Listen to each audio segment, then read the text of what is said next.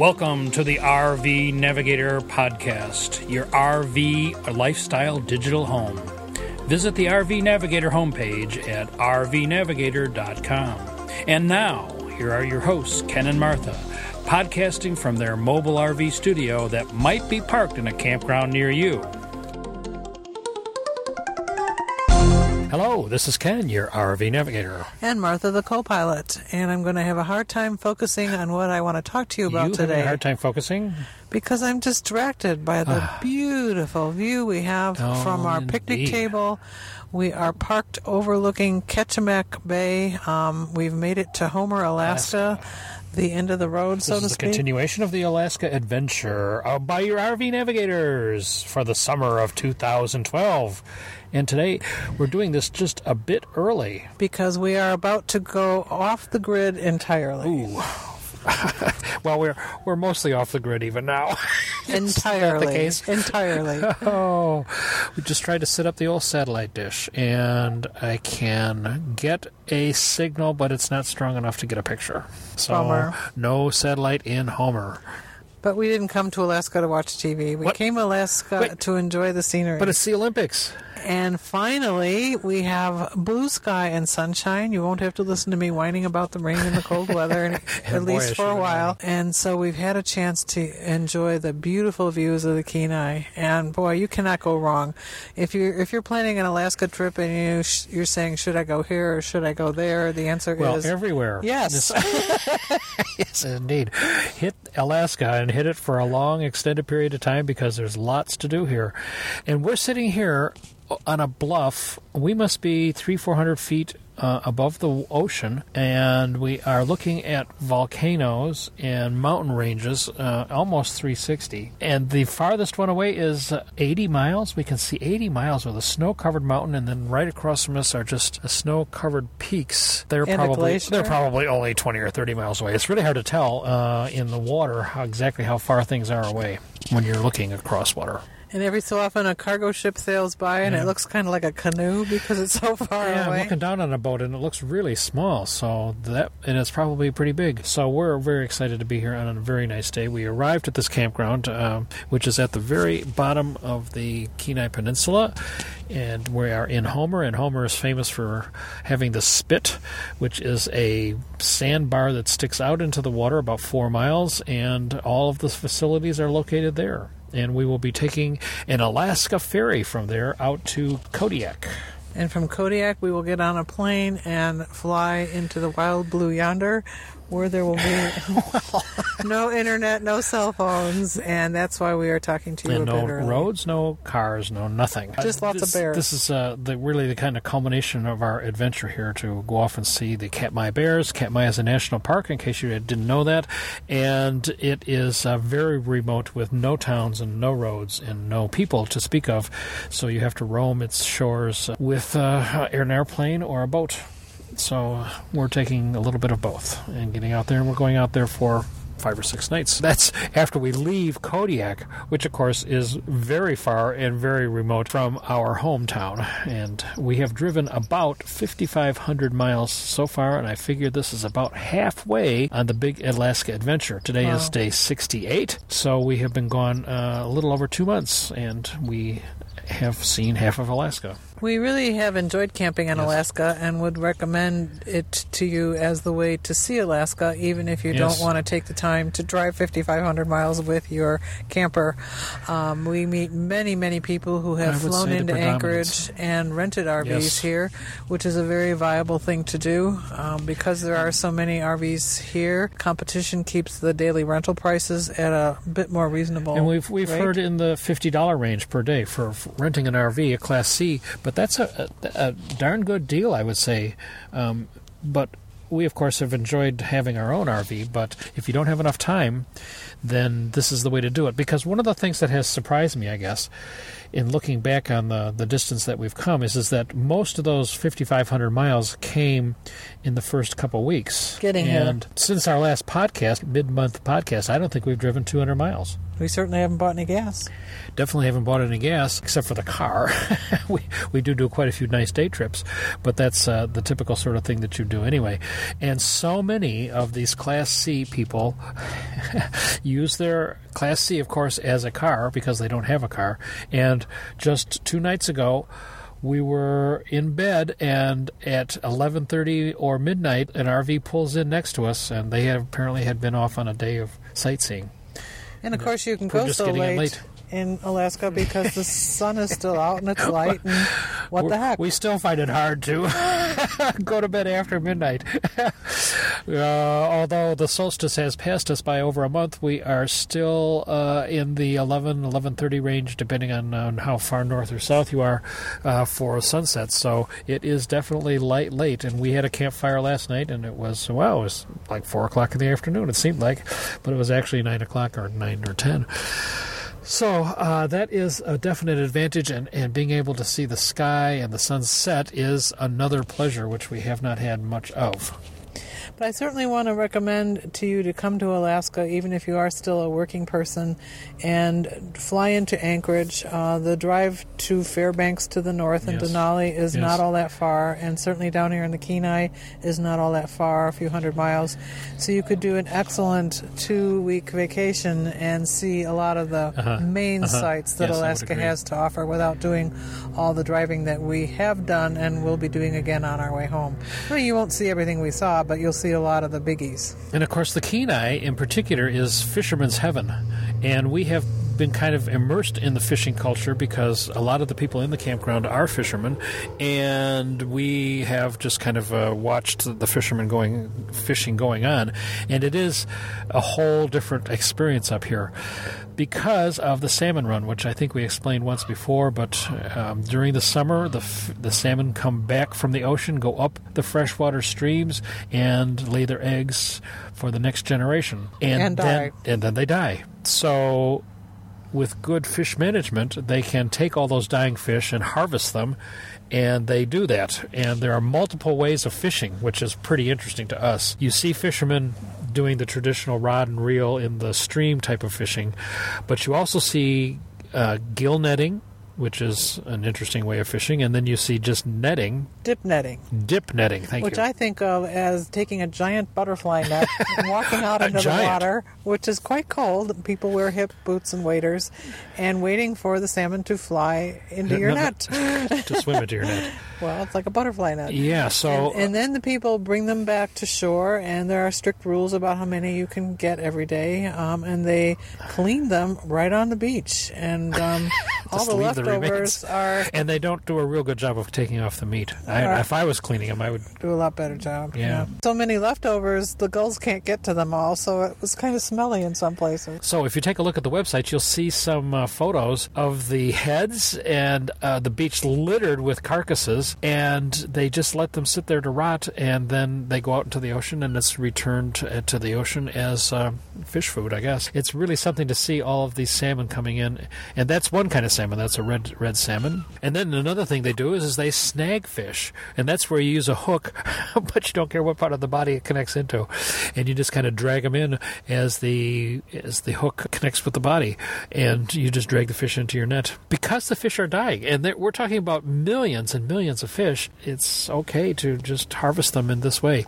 We talked to a guide who was netting, and he had 150 fish, and this is a lot. But we should add that some of these fishing techniques are only um, Oh, yes. To be done by Alaskan residents, uh, so we are excluded from the dip netting, for example. and some of them are even more closely confined to native Alaskans Yes. who do what they call here subsistence fishing, um, in that if they don't catch enough fish now, they may not have enough food to make it through the winter. And this is quite controversial because these folks are used to doing things the way their forebears have done them. And sometimes the regulators come in and say you can fish here, you can't fish there. Very uh, by on a daily basis. Are trying to They control it changes. in a scientific way to make sure that fish come back again next year. Tons of rules. Thus far, I'm sure many of you will not agree with us. we have decided to watch the fishing rather than participate in the Mm. fishing because when you add it all up, uh, the gear, the license, uh, the guide, the boat trip, the free fish are far from free. And we've camped with some people who have had to buy extra freezers for their rigs. They took to, out their dining room table To- and bought a freezer at Home Depot. to put 200 pounds of fish in their rig. I really like seafood, but I'm not sure that it's worth it to me to be eating 200 pounds Well, of and then the uh, and, and it costs it costs uh, three fifty per pound to send it back FedEx back to the lower forty eight. In our last campground, there was a the story of the camper who went into to the fish process, processing plant had 900 pounds worth of food cost him of fish cost him $3800 to ship his fish back home i don't know if that's quite worth it you can go out to eat a and lot of 900 times pounds. for $3,800. uh, I guess if you get in the fish mood and the fish craze, this is the way you go, you go about it. Now, the people yesterday went out halibut fishing, and halibut is the other big fish that's uh, that's caught here, and they, you catch those out in the ocean, not uh, off from the shore. And they caught well six two per person, so they had six salmon, or six halibut. And halibut is substantially bigger than a salmon. The salmon run in in the ten pound range. Jeez, I sound like a real expert, don't I? By now you are. and they got about 60 pounds worth of meat. Now, that to me is a lot of meat. But we went to the store and priced halibut, even here in Alaska, it was $21 a pound. We don't understand why it's so expensive, and so far nobody has been able to Yeah, explain salmon why. was in the 6 or $7 range, but wow. Uh, so that's what we've been doing here in Alaska. and of course, it's impossible to quantify the enjoyment that yeah, yeah. people have from well, going fishing. and of course you have to rent the boat and have Yeah, a guide and all that sort of stuff too. Right. So this is not, Right. But obviously, for a lot of people, expenses. it's the thing to do while you're here, and we're especially in the Kenai. we're kind of weird. I Yeah, think. yeah. These rivers here are world famous for the salmon fishing, and people come from around the world. But we just come and watch, and it is fun to watch, and we have learned a lot. But even at this time of year, you know, we have not had reservations at uh, almost any campground, and we've been kind of surprised at that. Alaska is not really all that crowded, and there are a lot of campgrounds around here, and they are scenic. Let me revise that. Okay. We've had reservations everywhere we've gone because I'm Well- hyper about getting reservations, Ye- and I like people Well, to. but the reser- I mean, you call be- the day before or two days before, but I mean, not like we've had reservations that we had to make at home. No, you certainly- You've just called more or less to check to see if they had space, Right. and we have never. We've we never have had any trouble at all. never had any trouble, and even the And we're traveling uh, with another couple with an equally large motorhome. Sure, So, and you know that because you've been listening to the RV Navigator podcast. so um, you really can travel in a whimsical way, which is how I really love to do it. And whimsical is what we planned on doing when we left home. My thinking was that we, when the weather was bad, we'd sit tight and wait for the weather to get better. And we sat tight in Valdez, and it never did get better. nine days. Uh, so even that's that was a great idea and one which we have stuck to. But uh, and we have had a nice leisurely pace. But the weather has been really bad, so and cold. So we are very happy for this nice weather that we're having now, and we certainly hope that it continues. As far as mass media goes, uh, last time I mentioned that we hadn't had any over-the-air TV in quite a while. But as you uh, move around the city of Anchorage, uh, there is TV down here in the Kenai, and because it's rebroadcast from Anchorage. Anchorage And there are is more people here to watch it. statewide st- channel, right? So they have repeaters that uh, take the Anchorage stations, and so we watch the same channels. No, that we don't get any satellite all over this area. But as soon as we leave Anchorage, uh, we will probably be once again without TV. Radio, mm, almost non-existent. A little bit of, a little bit every once in a while. Only near the satellite radio. Beep, nothing at all. Even in the car, which has a factory install system, none there. As far as internet goes, pretty good in many places. Very good in many places. We've been extremely happy with that. Um, since last speaking with you, I have got my iPad, my Verizon iPad, connected up to AT&T's data network. Because, as you recall from his phone Oh, mishap, we don't even want to talk about that. there is no Verizon here in Alaska at the present But time. my little ten dollar phone has been working pretty good. Um, we even have it connected to the home phone, which is nice. My Verizon iPad that I took into Apple, and I said, "Can I connect this up to AT and T's network as long as they have a nice network up here in Alaska?" And they said, "Oh, no problem." And then I put the SIM card in, and it didn't work. So I took it to AT&T, and last time when I took my phone into AT&T to see if I could get them to give me a SIM card, and they were like, "Give me a break," uh, the AT&T would do that with the iPad. We took out the SIM card from Verizon, and we put the SIM card in from AT&T, and got me uh, a data plan for my iPad. but it had to be initialized and connected to the network in an AT&T iPad iPad, right. at the store. I could not do the connection, and Apple couldn't either because I have to take that SIM card and activate it in an iPad from a AT&T account, not from a Verizon account. Can you imagine how happy Ken was when we found an Apple store in Anchorage? He was ready to levitate with joy. And unlike And most we of have, the of Apple course, stores, update, updated our OS now. We are now Mountain Lion users. And unlike most of the Apple stores that we visit in the lower 48, um, it really wasn't very crowded, and the people there had time to speak with us They without haven't, an heard, they appointment. haven't heard about it Apple. was quite nice. up in Anchorage. Yeah, it was a nice store, but uh, and not too busy, which is really kind of a shock.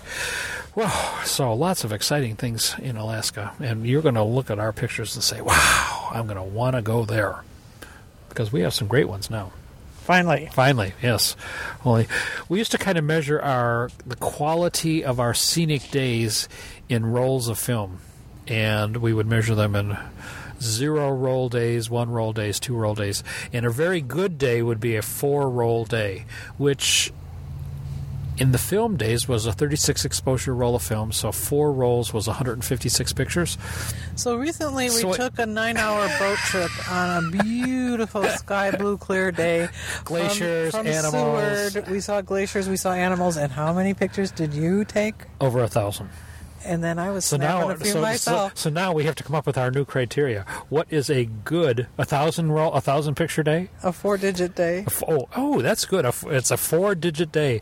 Wait, four digit for you or four digit for me? You. How I many- never many- I never take How that. many did you take? 300. Oh, only only three hundred. And I was running two cameras. So if we so we call it a four three day.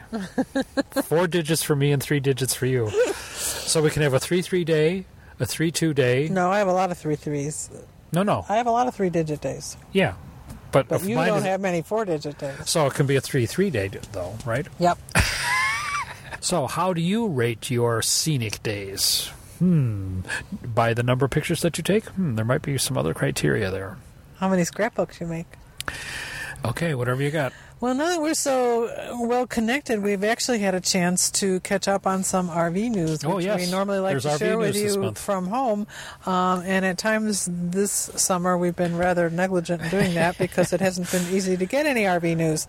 And we're very happy to read that um, our friends in Elkhart, a town warm Yes. to our hearts in the Midwest, which suffered so drastically from unemployment uh, starting in 2008, has halved their unemployment rate, and uh, many people have gone back to work. Um, as we've talked about before, they've done a good job of retooling the kinds of vehicles that they're making. Uh, motorhomes like ours are coming out in dribs and drabs, but they're producing a lot of more affordable uh, trailers and rigs that um, people can buy that aren't going to live in them full time. Yes. Now, the next article is one that you may have uh, an interest in, but we haven't, surprisingly enough, and that is how to restring a pleated RV window shade.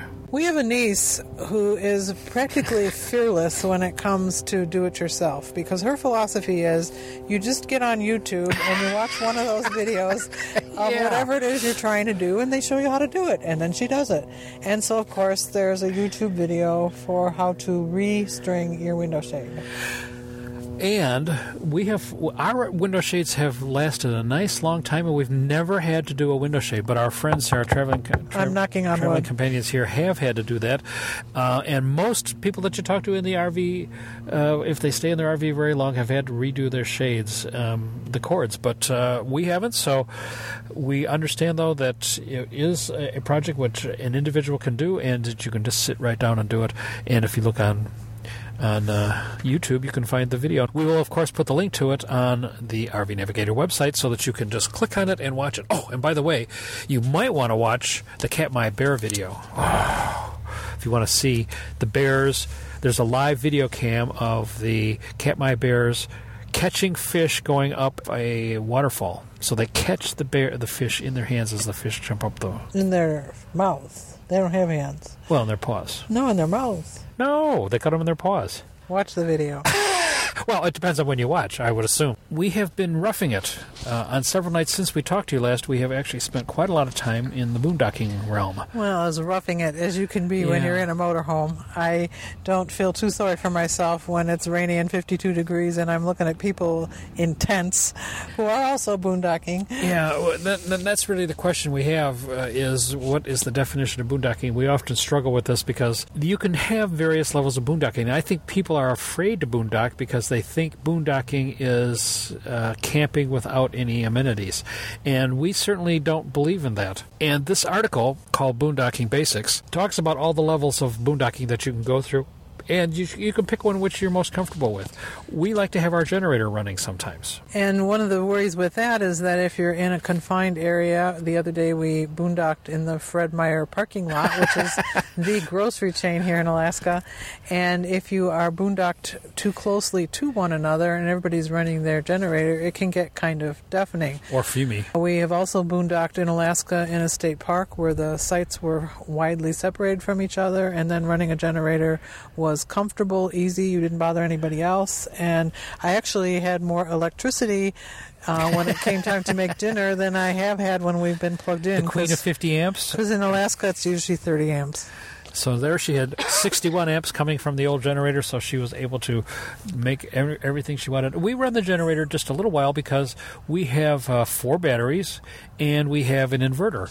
So the inverter runs the TV and the satellite dish and all that sort of good stuff while we're out there and charges our iPads and f- phones and things. So you need to think about an inverter. So a converter translates electricity from 120 volts down to 12 volts to charge the batteries and to run your lights and the other 12 volt items. An inverter takes 12 volt and brings it up to 120 so that you can run your TVs and other things that need 120 volts um, from the batteries. Now, the inverter uses a lot of battery power, so you can't run a long time or big heavy duty appliances on an inverter, but it does provide you with a basic amount of shore power. And when it's time to run the hair dryer or make coffee, you got to turn on the generator. That's right.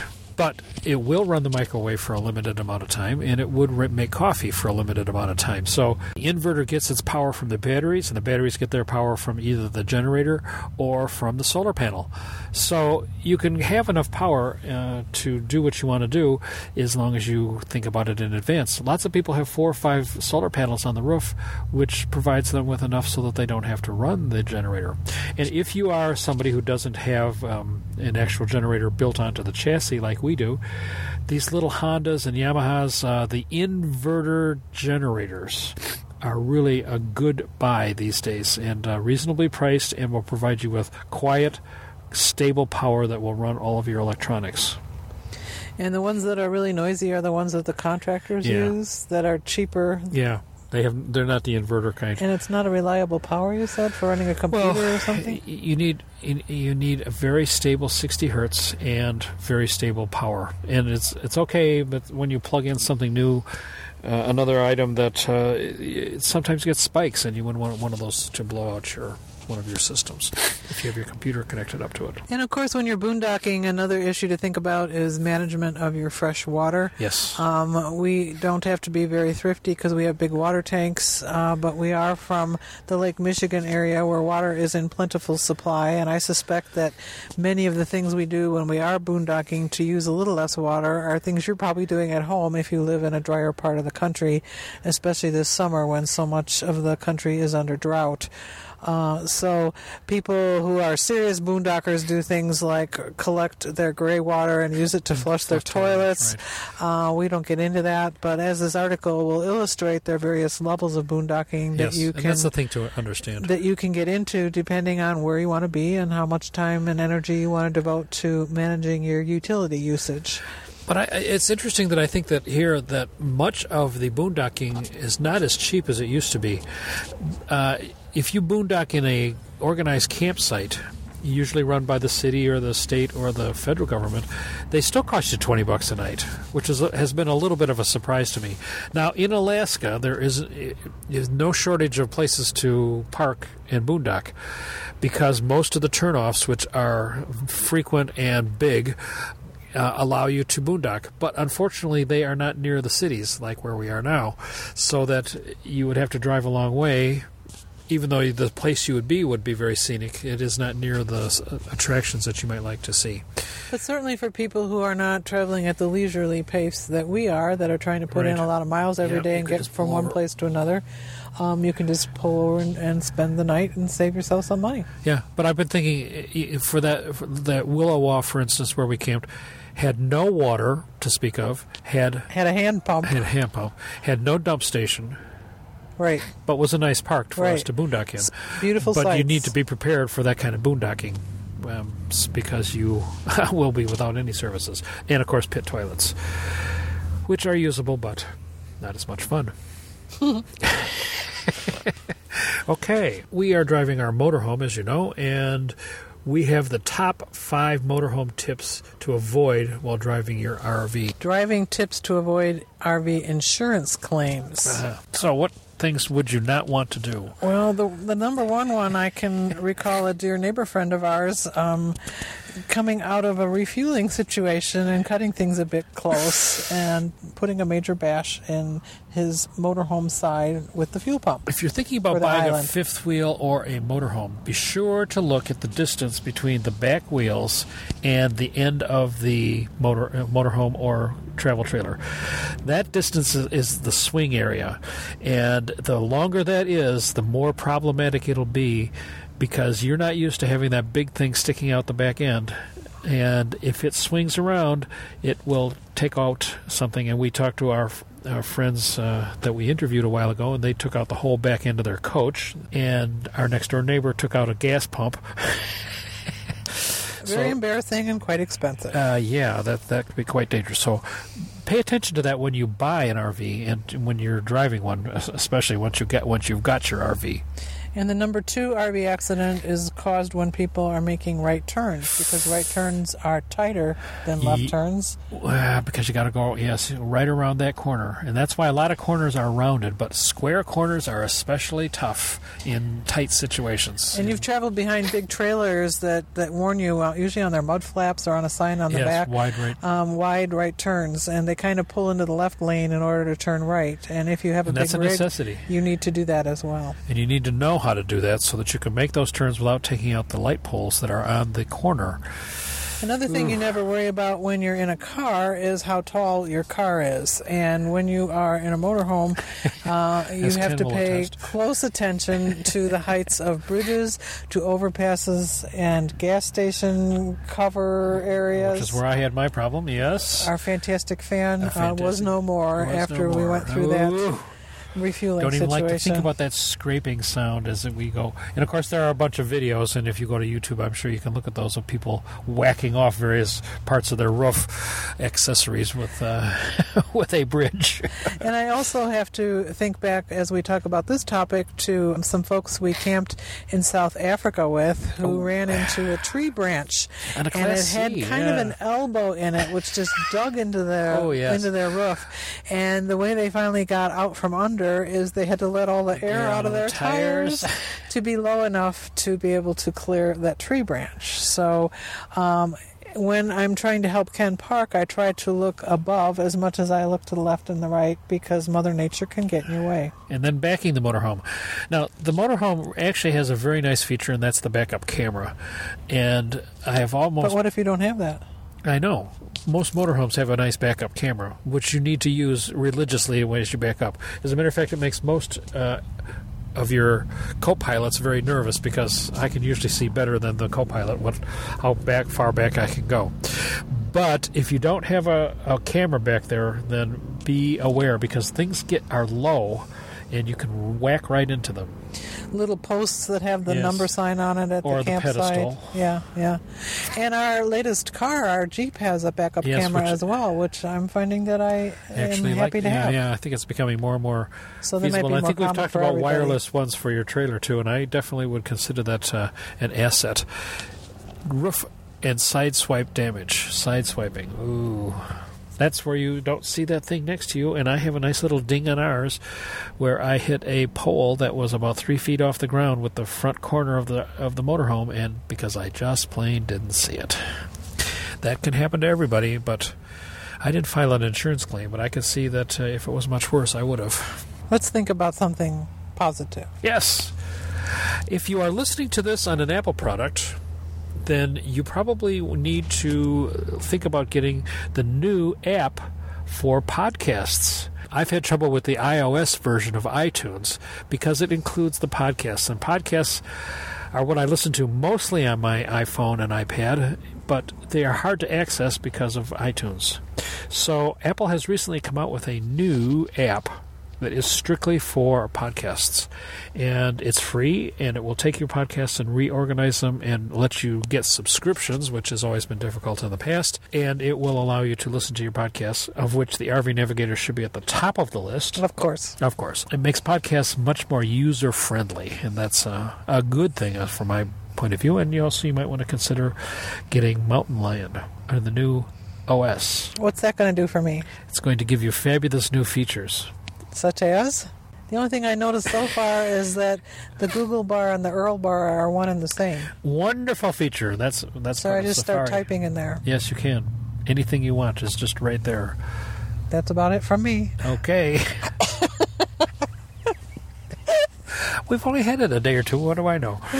Another gizmo that I think is a good idea, and as you know, dear listeners, I'm not all that excited about gizmos, um, is a device that keeps your battery on your Toad powered up Oh, yes. while you're towing. I have vivid memories of um, being new motorhome owners and putting our Jeep on and putting in the brake buddy and driving to Florida and not noticing that our rear window on the Jeep was flapping up and down and wide open as it rained and snowed and whatever other weather we went Because through. it- it- because the brake buddy had drained the battery and when of the battery Jeep. was dead, the window popped up, and you couldn't keep it shut. So then we finally got to So was kind of Florida, and we had to get jumped by the park ranger to get out of the lane in the campground where I, I don't people carry jump in. cables. I'm not going to have to jump my toad. But in this case, I did. So since then, I'm much better trained, and every night when we park, I always unplug the um, brake buddy and turn it off. And I carry jumper cables. But with this gizmo, you wouldn't have to do that, right? Because it would keep it. To- No, even with jumper cables, uh, you have to jump up from your motorhome, which means you'd have to jockey around so that you could get the cables uh, at the battery. if you can manage to arrange little- yourself accordingly. This is a way to keep it charged, and, and a lot of uh, toads are use up power while they're driving going down the road. I expect on an especially mountainous day when you're doing a lot of braking, maybe more so. No, No? Why not? why? Why? Because because it's braking. but the brakes don't use any electricity. The arm does from the brake buddy that pushes the brakes. Oh, our brake buddy has a battery built in, so it doesn't use any. And it always says that there's a problem with our engine power. Okay. But I think it's lying. So that's an RV Navigator problem, which we will have to solve offline. well, maybe some of our dear listeners have uh, some sort of help for us. With the beautiful sun beating down on us, we just can't really stay here too much longer because it's just too nice. We have to go out sightseeing, and that's what Alaska is for. So look on the website for some great pictures, and we will see you mid month with exciting reports. Well, From the panel. either that or I will have a cast or no arm or no leg. 'Cause I- oh. We, we watched this is going to provide some very big motivation for our listeners to tune, tune in. We watched some What videos is he going to look like? of what we're about to do, and you end up sitting on a beach on a little folding camp stool with your camera in your lap, watching the bears eat salmon. And if they feel like coming your direction, they come closer and closer and closer and Well, the, closer. the rule is Don't move. Well, and don't back away. The the bears are not threatening, and that you don't approach them. But if they approach you, you just sit tight. Pretend you're a rock. Pretend you're a rock. I don't know if I can pretend I'm a rock while a bear's well, we might have some me. interesting videos of the the co-pilot as a rock. So maybe we should end this by saying. Should get licked by a bear. nice knowing you. Ooh, nice knowing you. And we hope to see you in a campground near us in the near future. Bye for now.